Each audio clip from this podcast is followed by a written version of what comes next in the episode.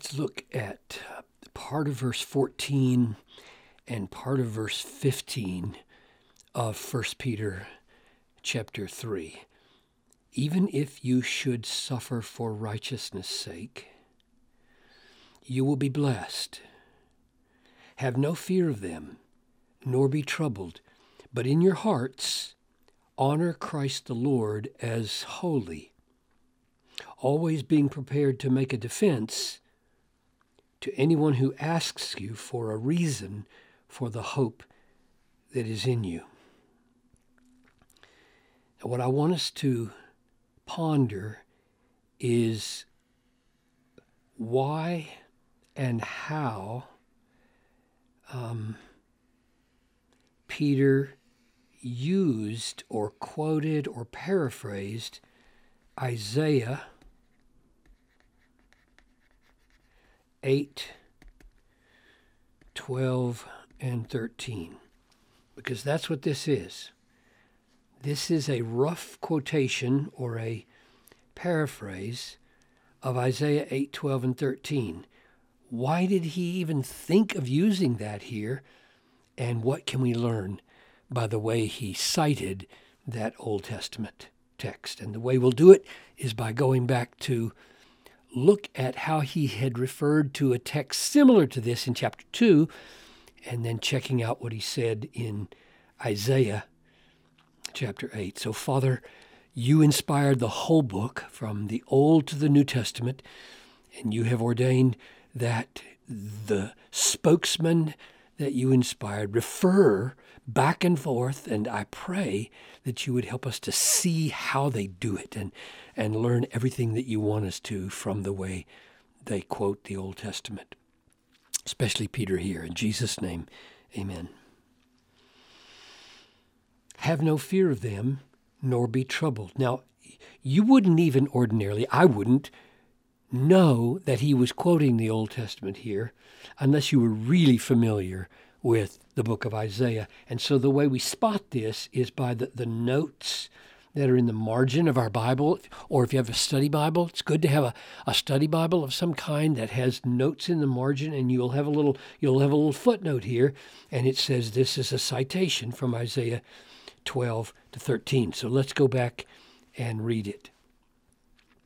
Do not call conspiracy all that this people calls conspiracy and do not fear what they fear, nor be in dread. But the Lord of hosts, him you shall honor as holy. Let him be your fear, let him be your dread. And, paradoxically, he will become a sanctuary for you, and a stone of offense and a rock of stumbling to both houses of Israel. So if if you don't fear what people ordinarily fear, and you're not in dread of what people are ordinarily in dread of, but instead, the Lord of hosts is honored in your heart as holy.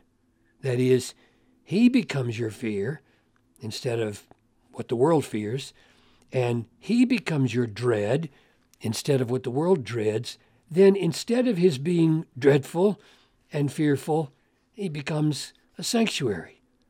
Now, Peter reads that and he says something like, perhaps, that's the situation these churches are in. There are things to be feared and things to be dreaded, and I don't want them to be afraid, and I don't want them to dread all the things that are coming against them. I want the Lord of hosts to be their dread and to be their fear. And I want Him to prove to be their sanctuary. And thus I want them to honor Him. So there's the, there's the Old Testament and its context. And we go back here now and you see these two parts uh, do not fear and um, the Lord of hosts you shall honor as holy. So go back here.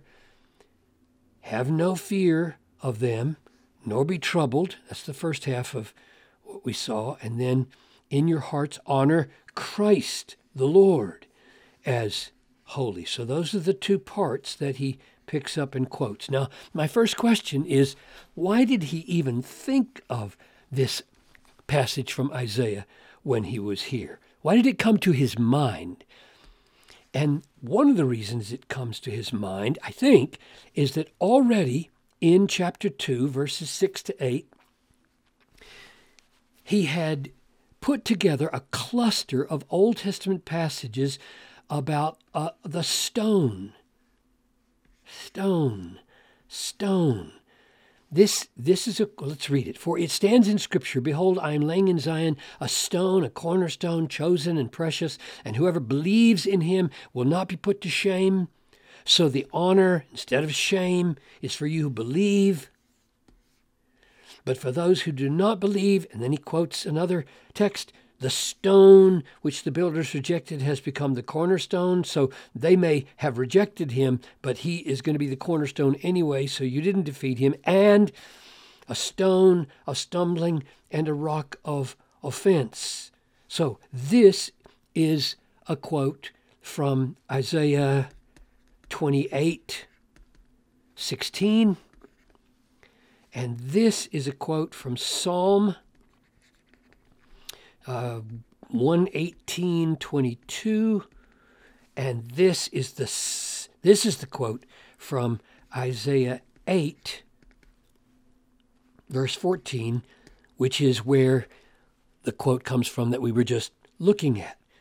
And and the whole point here is I think uh, Peter thought of this cluster of texts about the stone, the stone, the stone, because right here the stone that the builders rejected. And that's what's happening to the people. The Christians, they're being rejected, they're being criticized, they're being thrown out like Jesus was thrown out when the stone was rejected. But this rejection is not defeat.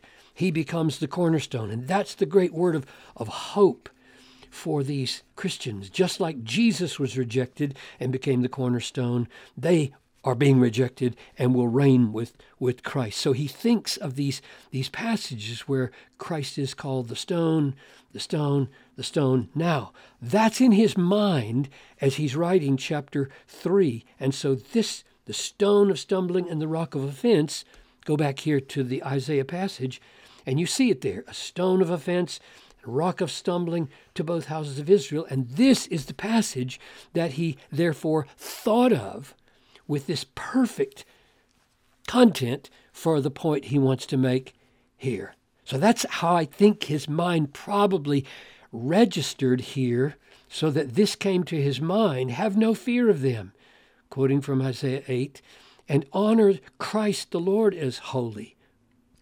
Now, what can we learn about the way he cited it? And I'll draw out um, three lessons here.